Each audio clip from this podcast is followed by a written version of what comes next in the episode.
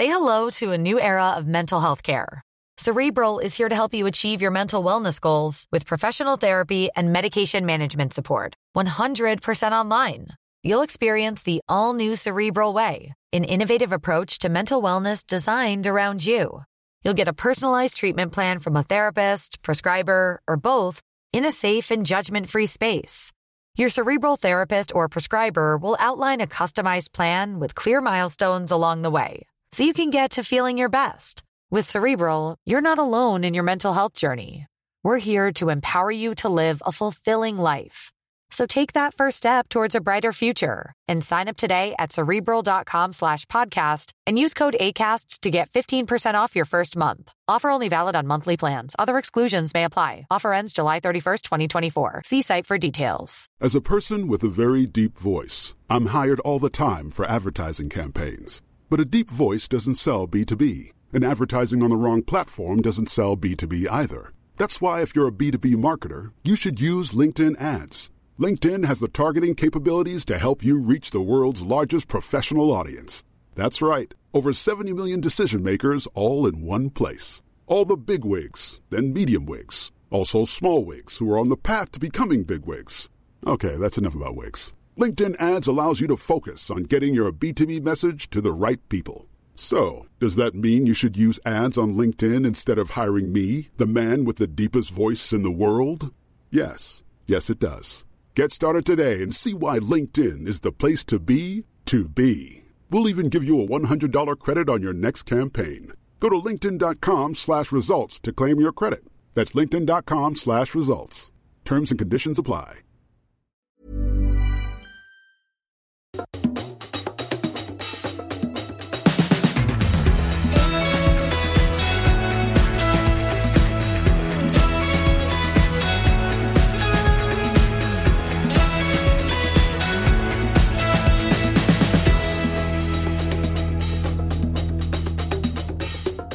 Hej och välkomna till ett eh, nytt avsnitt av Vinpratarna där vi idag ska få träffa ingen mindre än Silvia Altare, vinmakare på legendariska Piemonte-egendomen Elio Altare. Eh, hennes pappa Elio ingick i det här gänget som kallade sig för The Barolo Boys och gjorde revolt mot gamla traditionella vinmakningsregler och började leka med barriker och andra mer moderna metoder.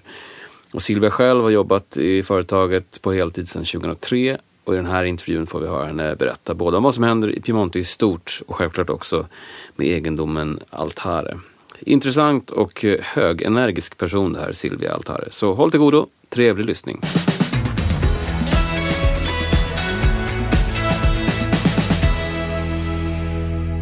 Welcome to Vinpratarna, Silvia Altare. Thank you. And Thank you for having me. Yeah. We're so happy that you're here. Yeah. Grazie. Yeah. So you just arrived from the airport. Fresh, maybe not so fresh, but yeah, just arrived from the airport.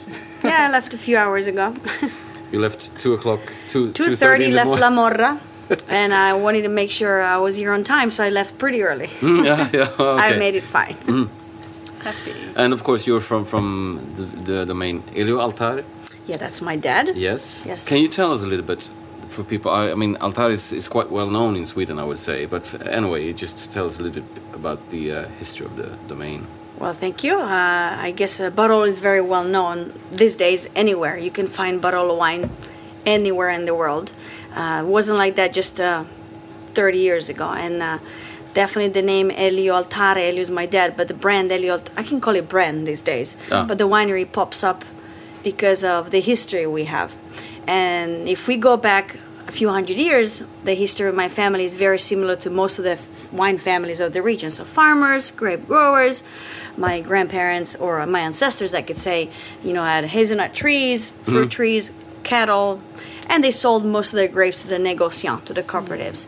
My grandfather, Giovanni, was the first one to bottle wine. First Altare wine goes back to 1950, which I still have at the winery. I have a very good library. Oh, cool. Fantastic. Yeah, going back to the 50s.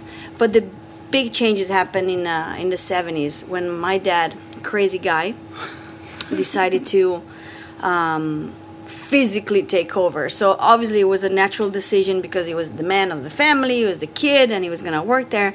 But my dad is pretty stubborn, and um, it happens that he was the only one in his family that got an education. But when I say education, I don't mean college or school. He just started reading books. He was very mm-hmm. curious, and my dad went to third grade. I mean elementary, but at mm. least he knew how to read. Mm. My grandparents didn't even know how to read or sign. My grandparents' documents were signed with an X. I'm not joking. They were born in the early 1900s, so grand, my dad was pretty curious, started reading and studied doing researches about wine regions in the world, and he found out that outside La Morra, hey, they were making wine. he didn't know that. Not just that there were there was wine in Barbaresco, but there was wine outside on the other side of the Alps. Yeah. France, ooh, Switzerland, Germany, Austria. So my dad decided to be adventurous and explore, and when he told his father for the first time, and this is funny, it sounds like forever ago, but in 1976. So Yeah. my dad was 26 years old. He told his parents, Look, I want to go to France. And his parents were like, Don't go. this is so far. well, one hour you cross the Alps, four hours and a half, so five hours and a half here in Burgundy. My dad decided to go visit because he was eager to learn, to see the people he was reading about in his books. And this is, I'm going to say, the beginning beginning of the of the revolution mm-hmm. that we had in my family, and that slowly exploded and expanded to the region. So, what happened? And I can definitely say that my dad has been one of the first to take the decision to be adventurous and not just to visit, but to start experimenting, changing things in the vineyards, in the cellar. And what happened with those kids is that they were mostly eager to have a better life. It mm. wasn't just, oh, I'm going to make a different wine just because I'm crazy. But it was a combination of a lot of things. To be a farmer back then was a shame. And mm. back then means only in the late 70s. Mm. So it was a shame. You couldn't even find a wife if you were a farmer. I mean, you stink. You have grapes and you sell stinky Barolo. Today it's cool to be a farmer, right? I'm Yeah, here in yeah, Sweden yeah. doing a podcast, so how cool is? But you know, so those kids, because my father was mid 20s and some of his buddies were even younger, they wanted to to be like those guys they've been reading about. When my dad m- met for the first time Hubert de Villaine, mm. Romanée-Conti, or ah. Monsieur Lafarge, those guys were rock stars already. Yeah. And he was like, I want to be like them. Why I have to be stinky? Can't find a wife, and those guys are rock stars.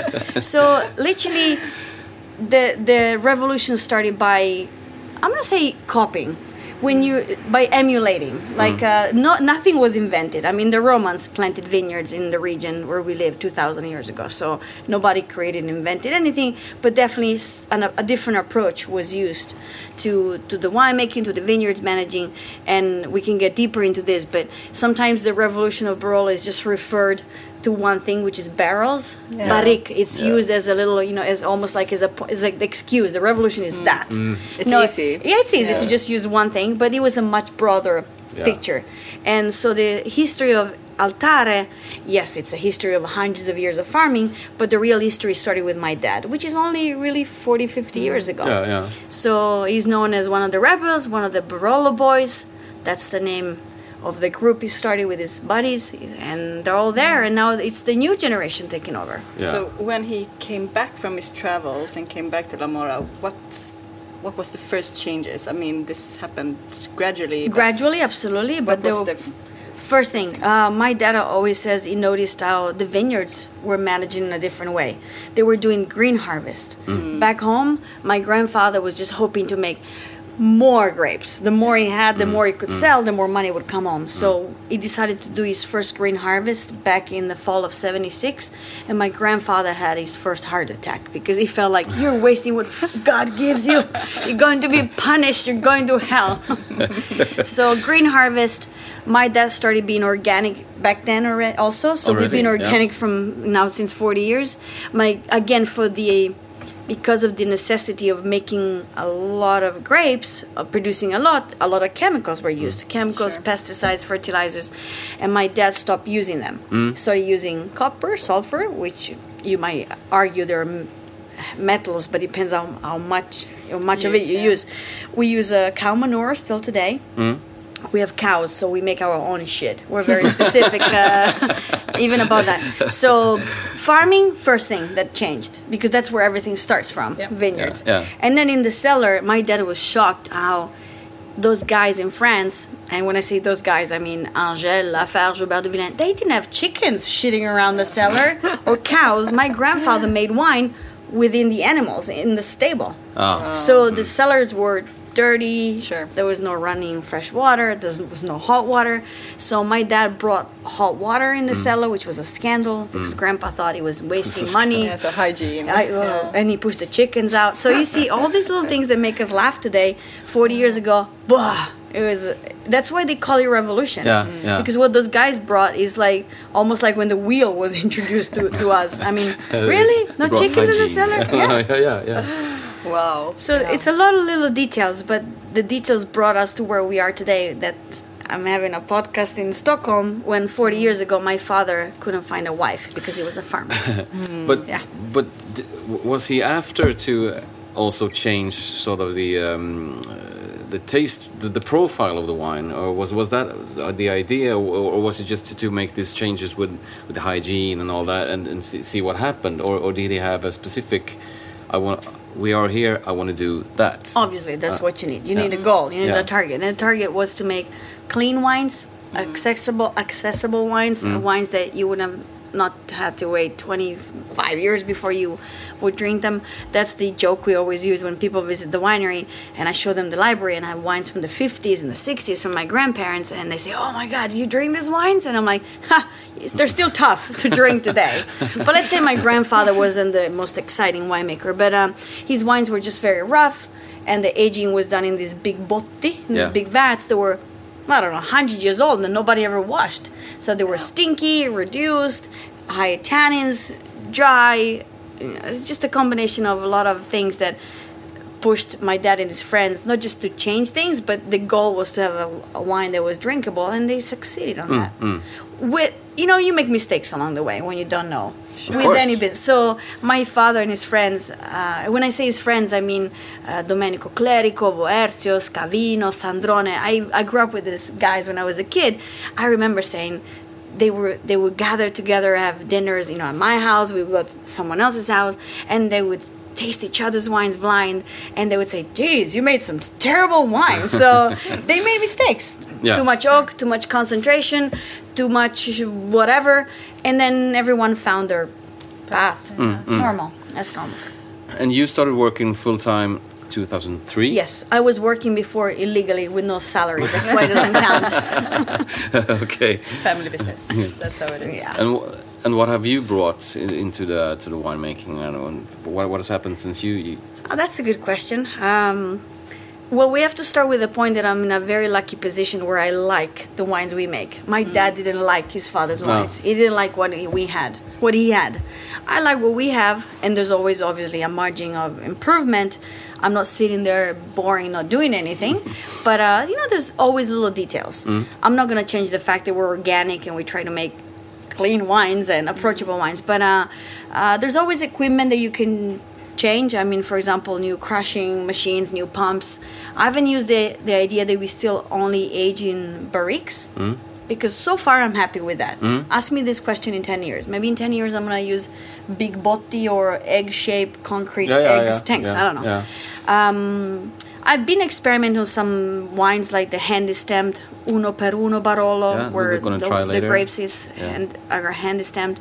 Uh, one thing it's funny I can say probably because I'm a woman I'm definitely more organized than my dad. so my dad would lose tools and break things, and with us we don't lose things anymore. things don't break anymore. So just stupid things like that. But that's just a funny side. But winemaking wise, not much has changed, but because I'm happy with what we have. yeah, I get it. And it. that's a fantastic position to be Uh, in. definitely, I'm super lucky, but you know, and it's also hard. I'm on the edge because people have a lot of expectations, Yeah. and they can't wait for you to fail so they can gossip and tell bad things. But also a lot of expectation because they want to hear what you've changed. So I'm like, well, so far, Nothing. mm, well, it's, No, uh, people tell me actually wines taste different, but I say I haven't changed. So I guess just the fact that I'm there, I have a different staff, and I I have bought different equipment, and maybe you know just a different way of doing. I don't know what it could be, but people tell us the wines are different. But from my point of view, I don't see that much as much has changed. Um, we always joke and say that when we made good wines, I have a good team, great Altare staff. When it's a bad vintage, it's my dad's fault. It's his name on the label, so it's your fault, Elio. oh, poor dad. But how many? Can you tell us? Uh, I mean, uh, how many hectares do you have, and where do you have it? And, and Oh, we're tiny, tiny. So 10 hectares. Uh, family property is six. We lease about four. Um, maybe when he, I'm going to say this sounds a little sad to say, but when it was time to buy land 20 years ago, maybe my dad didn't know if me or my sister would have worked at the winery. Actually, my sister left, so they didn't invest and b- bought land. Today, that I wished I wished he had bought, I cannot afford to buy land. So I'm still renting four hectares, and the vineyards are spread out. Mostly, we're ba- we're based in La Morra, so most of the vineyards are in La Morra. Uh, we have some land in Monforte, Barolo, Castiglione Falletto, Serralunga. So we're actually kind of spread out on all the communes, which is a good thing because you blend the soils and the textures. Uh, 10 hectares gives us about 60,000 bottles average, 70, 50, that's where you work with. And uh, my staff is huge. I work with six people, Yeah. big company. and right now that I'm here, I'm like already sweating, thinking about when I'll come home and they're gonna tell me something has to be fixed or it's broken. They don't know how to do something. So, like, It's when I'm nice to have a tight team. uh, we're super tight. I always joke that I'm married with six guys. they, they have two wives because they have their wives plus me because I they have to be with me n- non-stop from March to December. Now we're getting to harvest time. When I get home on Sunday, I'm gonna guess beginning of next week. That's when we start Dolcetto, and when harvest starts, 20 hours a day, 15 Yeah. hours a day. Don't ask me for a day off. Sorry. No. You're So it's with nice- me until nice you're in November. Stockholm now. Oh, this is kind of holiday for me. Yes, my guys are getting ready for harvest. Yeah. But how, how big percentage? How, how much is Nebbiolo? How much is Dolcetto, Barbera? Uh, good question. I want to say half of the production is still entry level wines Dolcetto, Barbera, Nebbiolo. Uh, s- the simpler wines. Um, I'm going to say something maybe not very appropriate, but it's the cash flow of the winery. It's what you, you make Yeah, and you. bread and butter. Yeah, easy, fast sells. And then, so the other half of the production is uh, Barolo.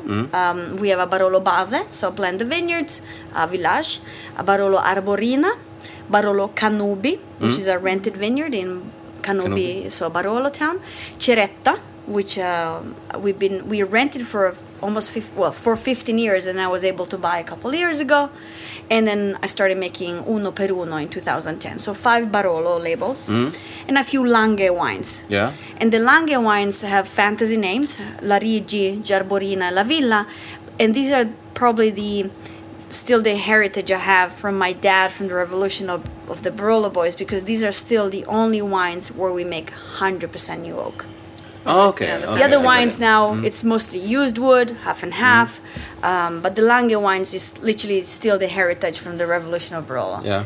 And one last wine that kind of doesn't fit because it's a blend, but it's called L'Insieme, uh, which is a. I'm very fond of that wine, mostly because of the what it symbolizes. It's a it's a together of varieties, but it's a wine club of friends making that wine. It's a charity wine, so it's only a thousand bottles of that wine, and it's actually mostly Cabernet Syrah Petit Verdot. I don't want to be famous for Cabernet Syrah Petit Verdot. I have like five rows of that, but uh, the symbol, what it symbolizes, is pretty. So I have twelve labels actually in the portfolio.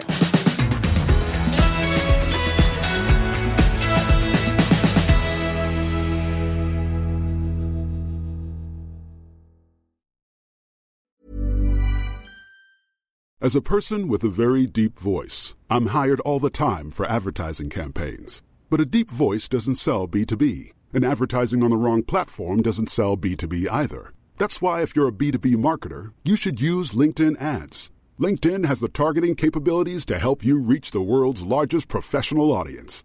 That's right, over 70 million decision makers all in one place. All the big wigs, then medium wigs, also small wigs who are on the path to becoming big wigs. Okay, that's enough about wigs. LinkedIn ads allows you to focus on getting your B2B message to the right people. So, does that mean you should use ads on LinkedIn instead of hiring me, the man with the deepest voice in the world? Yes. Yes, it does. Get started today and see why LinkedIn is the place to be to be. We'll even give you a $100 credit on your next campaign. Go to linkedin.com slash results to claim your credit. That's linkedin.com slash results. Terms and conditions apply. Millions of people have lost weight with personalized plans from Noom, like Evan, who can't stand salads and still lost 50 pounds. Salads, generally, for most people, are the easy button, right? For me, that wasn't an option. I never really was a salad guy. That's just not who I am. But Noom worked for me. Get your personalized plan today at Noom.com. Real Noom user compensated to provide their story. In four weeks, the typical Noom user can expect to lose one to two pounds per week. Individual results may vary. Hey, I'm Ryan Reynolds. At Mint Mobile, we like to do the opposite of what Big Wireless does. They charge you a lot, we charge you a little. So naturally, when they announced they'd be raising their prices due to inflation, we decided to deflate our prices due to not hating you. That's right. We're cutting the price of Mint Unlimited from $30 a month to just $15 a month. Give it a try at mintmobile.com slash switch. $45 upfront for three months plus taxes and fees. Promo for new customers for limited time. Unlimited more than 40 gigabytes per month. Slows. Full terms at mintmobile.com. Can we just go back a little bit because you said um, how was it growing up in La Morra? Because you talked a little bit about your dad meeting all his all these famous today very famous winemakers. How was it? Well, as a kid, well, my, my parents were would never put pressure on me and my sister. Like they never said, "Oh, you have to be in the wine business." They said you could be a chef, an architect, whatever. My sister moved to Germany. She prefers beer and sausages, I guess. So, married, Still quite close. See, yeah, she drives nine hours. She can drive. She's our between kids. She's got three now. She sells wine for us, so she's Oh, supposed to be our okay. sales manager. Yeah. But I mean, I grew up into the, into this business, which is like in any family business, you need to have the passion. You can just be oh Monday to Friday, goodbye, see you next week. Mm. No, sometimes again like harvest time, twenty hours a day. So I grew up in a very passionate environment and. Um, not easy being a woman. Now it's easier. Now mm. there's a lot of women winemaker. Even just when I started early 2000, I felt Alone. alone. Mm-hmm. There, there's one woman I look at as my idol. She was the only Barolo girl in the Barolo boys group, which is Chiara Boschis from mm. Pira. And I look at her as my superhero. I got her picture on my fridge. Every morning I say, Chiara, give, give me the inspiration.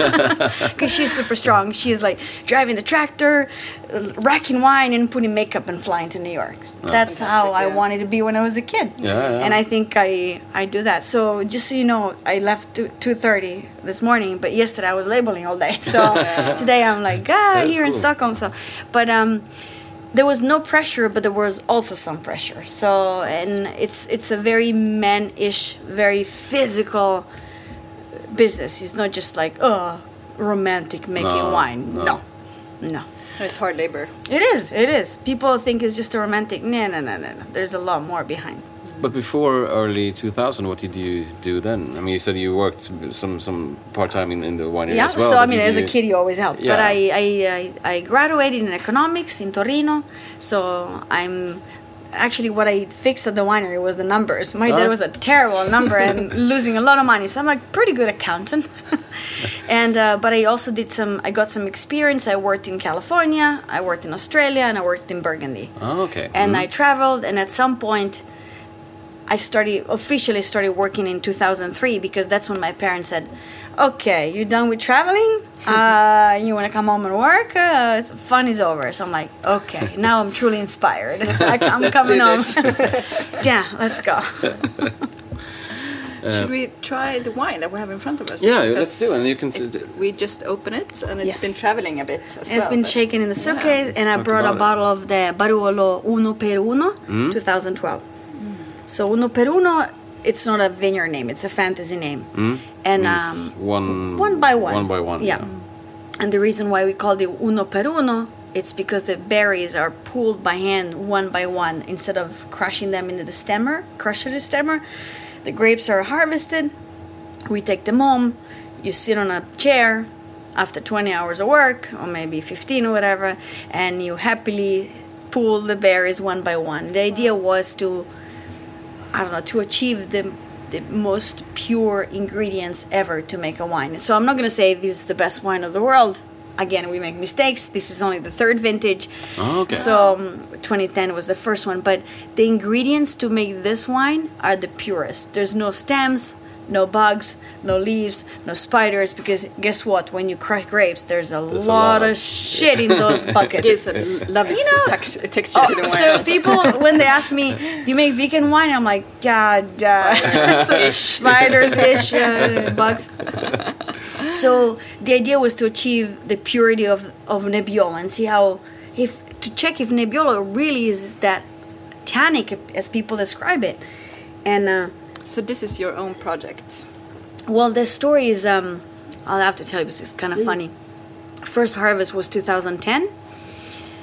Um, I'm gonna say that it was back in 2009, the year before that harvest. Uh, we had a dinner in my house with my family and a bunch of friends, and um, we were we were all a little bit, you know, drunk. And at the end of the dinner, my father pulled a bottle of our Langhe Larigi, which is the mm. Barbera we make in, in New Oak, 86. 86 was uh, average vintage for Piemonte. A lot of hail was bad, and we were joking with my father, ha you pull, you know, the bad wine at the end when everyone is drunk. And it's because I never had that wine before. We only had 12 bottles left in the library. Mm-hmm, mm-hmm. And we popped the cork and we tasted this wine. Everyone was like silent and we're like, oh my God, this is good. How did you make, sorry, good wine out of a shitty, di- difficult vintage? Yeah. And my father was like, you know, the grapes were so ugly that I, I harvested everything. And then I hired some people to just pull the good berries out of the bad ah. grapes. Ah. And so instead of making the usual seven, eight barrels, he, I only made two. So he made 600 bottles. And those 600 bottles of Larigi 86, beautiful. I never had that. So, but I was so drunk that night. I was like, I want to do this too. But that was it. I was drunk. I forgot. Yeah. Then harvest came, 2010. My father said, "Do you remember you said that?" And I'm like, "No." Do you want to try it? And I thought with my staff, with my guys, I'm like, "Sure." We uh, 2010 is a beautiful vintage, and I'm like, "Well, there won't be much selection to be done because grapes are already perfect." But let's try it. But then you realize that even if it's a perfect harvest, you still have some ugly berries, mm-hmm, mm-hmm. and you shake the grape, and you know the, spiders the fall spiders off. fall off and the bugs and there's no leaves no you know the little top part the stems so we decided to do it but the first hour was kind of cool after two hours you're like really after one week you're like why did we think of this so it's a, a very much labor intense work but the wine it's super silky I don't Yeah. if you it- Fantastic. yeah i'm not a good you should do the description of the wine i'm definitely not uh, good at that but the tannins are smooth and silky and and there's tannins obviously but Very, velvety very velvety and soft. Very velvety. And very mature tannins. They're not green at all. No. They're very round and supple. assolutamente sì and this is taken from the vineyard the grapes are sourced from the vineyard arborina so if you were tasting side by side Barolo Arborina 12 mm-hmm. with this one Arborina is just regularly I'm gonna say crushed with the machine mm-hmm. it tastes completely different mm. How would you say? Is it mostly in the structure? In the structure, the wine would be a little bit darker, mm-hmm. and it's more tannicky, Yeah. tannic, This is very approachable. I mean, it's young. a 12, but it drinks lovely Sì. right now. So well, this teaches us a lesson that Nebbiolo is yes, it's the variety of tannins, but the tannins come also from the stems that are left. And, probably the bugs. we, we probably have a lot of vegan followers, so we should talk about that. I'm sorry. but um, definitely there's now they've invented some really cool machines now that almost do the job as a human eye and human Yeah. fingers they're just too expensive i can't afford them now there's a few wineries in Barolo that bought that machine now Okay, mm. and i've seen it it's not as perfect as human eyes and human fingers but it's pretty close to it so everyone is trying to achieve that silkiness yeah Um, how, how many bottles do you do, you said, so of that one? uh, four or five barrels. So that's 1,200, 1,500 bottles, depending. It takes a lot of time. Mm. It's a lot imagine. of, and it's during harvest time when you're busy. Mm. And if I can, um, I'm not gonna use a bad word. I'm just gonna use the It's initial. okay. so. We had to decide for a name for this wine, Yeah. and we were like, ah, I don't know, we don't want to call it Arborina by hand, Arborina number two. Would have been- mm, people would be mm. like, what is this? So then I thought maybe I'll call it, you know, fingerprint because it's hand. Then fingerprint was already taken. Uh. Then I wanted to call it by hand, a mano, but that was already taken. And then we were like at home between us, between my staff, we called that the F wine because like we have to do that work. Ah, F again. so I thought I'd call it the F wine. And my father's like, no. really, it would really be cool now. So after a lot of thinking, we thought uno per uno, one by one. It's It's which wasn't taken yet. So But registered at your name. place, it's still the F wine. Oh yeah, no, we call it the F wine. What about maceration and maturation of, of that one? How do you? So how do you make the maceration is slightly different than the usual altare style because I, since it takes so long to physically do that process, it takes about a week, mm. while with the machine it would take 15 minutes. So there's some berries fermenting a week and some other berries fermenting 12 hours. So it's slightly long for altare style, which is a week maceration when usually it's like four to five days. But the aging, it's then again in barrique. It's barrique. It's uh, out of four barrels, one is new and three are used, or two are new. It depends, but that's almost 20 30% new. Mm, yeah. But the maceration action has to be different because of the time. Yeah. It's beautiful wine. Beautiful. Yeah, I'm really impressed with the perfume because Yeah. it's very open and it's super floral. And It is floral, yes. Mm. And Really one thing. I, I get a lot when we use this wine in blind tasting, and I don't know how to take this, but I get a lot. Hmm, this tastes and smells traditional. like, have you changed style? I'm like, not really. But this action maybe makes the wine, well, probably the maceration makes the difference yeah. too. Yeah. Do you think the terms traditional, modern has been a little bit more blurred in the Yeah, recent absolutely. years? People, at least we don't talk about it so much. No, in Sweden anymore. It's over. Yeah. because But this wine, everybody uses the best ideas and what they believe in, and people are tired of labels. They just try to yeah, boxes don't work anymore. Absolutely. But this wine tastes and looks different than Altare style. Mm, So people always like, ah, Silvia, you finally have changed. I'm like, nah, not really. but um, I definitely don't believe believe in dogmas in general, and in wine even less. So. It, it itches me when people come to the winery or I have people talk to me and say, "Oh, you're modernist." Yeah, my dad was a modernist 40 years ago. Now I'm a contemporary modern, Yeah, yeah, or yeah, I'm a yeah. temp. You Yeah, know, winemaker. Yeah, everyone. If you visit now wineries like, um, I mean, I'm gonna say a super traditional name, Cavallotto, for mm. example. Mm. Cavallotto has uh, like a lineup of rotary fermenters, but you still call Cavallotto a modernist. Mm. Mascarello still uses the big, you know, botti, but some of them are made of French oak. So what? Yeah. So So it's concrete and stuff as well, yeah, so- so we gotta find out new adjectives. This is kind of boring to put us in boxes now. We gotta think about new new, new things to talk Mm. about. But are there any, if you talk about Piemonte in general or Barolo in general, are there any specific trends? I mean, people going towards biodynamic or anything exciting happening in, in the region? You would say. Uh, biodynamic is very hard where we Yeah. live because of the weather, so Yeah. it's it's kind of a challenge. And I see friends of mine losing all their crop because Oh, they're trying. yeah. It's j- organic. It's kind of normal these days. So it was very unusual 40 years ago when the revolution started, but. If someone sprays today, you're just like pointing at that guy. You can see. So everyone is organic. What is changing? Um, a lot of women into the business now. That's good. Women power for sure.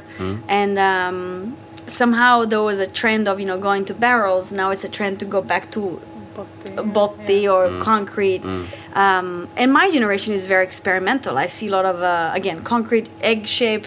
Uh, I see amphoras now, so it's a continuous challenge. I don't see a mainstream, a main idea, but every winery has his own path. For mine, for me, where again what we're doing, I still believe in it, so I'm still following it. Yeah, yeah, But let's do this again in ten years. yeah, See exactly. what happened. Um, what was it? Yeah, w- because what do you think?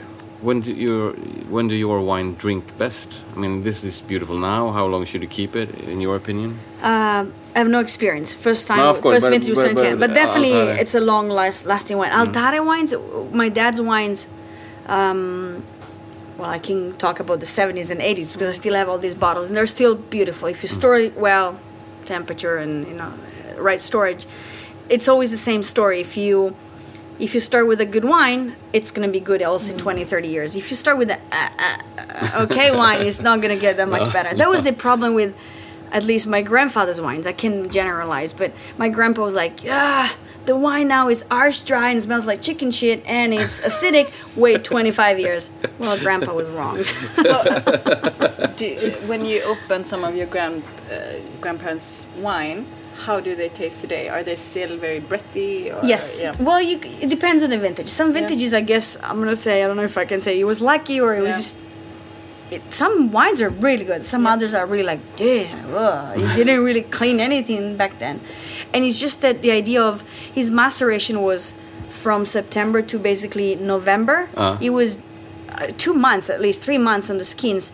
But why he was macerating so long? Because he had other things to do. He had to harvest apples and potatoes and mm. whatever. Yeah, it was do- convenient. Convenient. And then he would come and drain the juice. But the juice, the wine that came out was basically almost already brick color, mm. had no fresh fruit, and it was super high acidity and dry tannins. Mm. That's and I cannot generalize because there were some great winemakers back then already. But my grandpa was definitely in the category of not the exciting ones.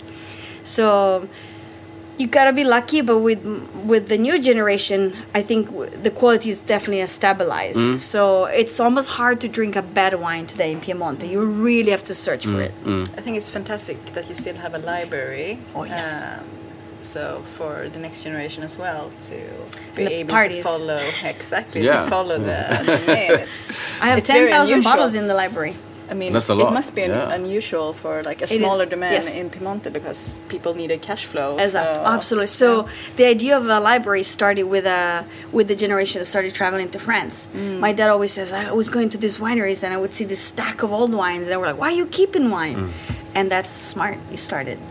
Yeah, and because so I have today it's very rare when you talk to Yep. the mans in Piedmont. It's like, no, we have nothing. No, no, no, we have- we have a lot of latest wines. vintage, and the wines need some age Absolutely. Yeah, to yeah. see And since a few years now, um, more than ten years, we started to store wine for a late release. So I'm gonna Mm. go. I haven't decided when I will release it, but I'm going back to 05s. That's fantastic. which Oh, is that's not lovely. a lot Yeah. a lot of time because we needed cash flow as you said so from a 05 i think we got we were more stable so 05 maybe you know in 2020 i don't know i'll release Ah, that's something lovely. so That's a good idea. for restaurants. Yes, yes, very yes. interesting to have Yeah. more older vintages. I mean, that's a great idea to also to get wines that you actually are ready to drink. yeah and then, then. they've been stored at the winery Yeah, right temperature in the dark and Yeah. properly stored We usually have some like food recommendation or something that. Do you have any particular traditional dishes that you love to cook with your wines, or Um, I am a good, well, I claim to be a good cook. I don't know, but I love eating. So, and in my family, or in Italian blood runs pretty normal to be Yeah. a good eater and good cook. But definitely, Piemonte food is based on uh, carbohydrates and fat and meat. things the in best life? things in life. Yeah. So if you're planning to visit Piemonte and you're vegan, you should think about it twice. If you're vegetarian, you might survive. Ve- Yeah. Vegan is a little rough, but uh, a nice pasta could be a pasta with ragu, with soy and meat sauce, or ravioli, or uh, just beef braised in wine. So I Barolo, it's good with anything that has a little bit of power, obviously. Yeah. But a silky Barolo like this, even a, a you know a light antipasto will be fine. A vitello tonnato, a carne cruda doesn't have to be something rich, but it definitely will, will be maybe hard to pair with sushi or. sure. But um, Piemonte food definitely is designed for the wine we have, and the wine we have is designed for the food. Yeah. It's comfort food. For Yeah, sure. hand and in we hand. love it. Mm, definitely. Um, I- I'm personally, I'm a really fan of dolcetto. Do you? What what kind of? How would you describe your dolcetto? The taste profile? What, what, what are you after? What do you want to do there? I'm happy you, uh, we have a Dolcetto fan because Yeah. everyone like thinks of talks about Barolo and never Yeah. talks about. I love Dolcetto; is our everyday wine. I wish I could drink Barolo every day. We don't. Uh, dolcetto, cold from the fridge in an ice bucket, the best aperitivo ever. You Ice have it with a panino, bucket, yeah. salad, and the best pairing in the world is pizza. Pizza and dolcetto, poof, perfect. Mm-hmm. Mm-hmm. So we do make dolcetto, and people sometimes say, "Oh, it's so much effort in making that wine, and then it's mm-hmm. cheap." Well, first of all, we like it, and it's a tradition of, of all our families, and again, it's the cash flow for the winery. But Dolcetto is the first step for customers to approach tannins, yeah. to approach Nebbiolo, to approach you know Piemonte wines. So I'm a big fan of Dolcetto, especially cold. Cold. Yeah. Yes. We are really struggling in Sweden because people generally want their red wine to be Very a little bit warm. warm. but here we really Ice bucket. bucket. Oh, yeah. it's Yeah. a good Yes, yes. thing, Yeah. especially for those fresh grape varieties. Yeah, definitely. I think we're. Um, that's about it. Good. Really, and lovely wine. I'd love. Fun to taste that. Thanks for for, Well, if for you don't know it. what to do in October, I have a chair for you. You can sit down and go, "Dit, da. Berries. At the beginning, all my friends started coming and they're like, "Oh my god, this is so exciting!" After one hour, Silvia, put on some Exactly. music. Can we smoke? this is like it's more. We can do a glass shout out. If anybody loves to pick grapes one by one, Yeah. just And send us an afraid. email. and we will Exactly. we can- Beginning of forward the October. contacts. Oh my guest. Silvia, thank you very much for coming and sharing your experiences and lovely wine. Well, thank you for having me. Grazie mille. It was a, my pleasure. And have a Salute. great uh, Salute. rest of your stay in Sweden. Salute. Cheers. Grazie.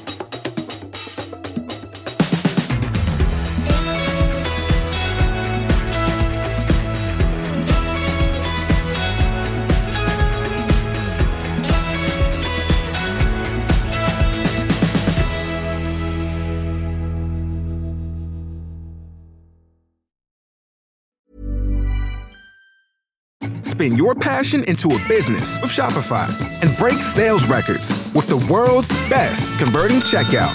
Let's hear that one more time. The world's best converting checkout.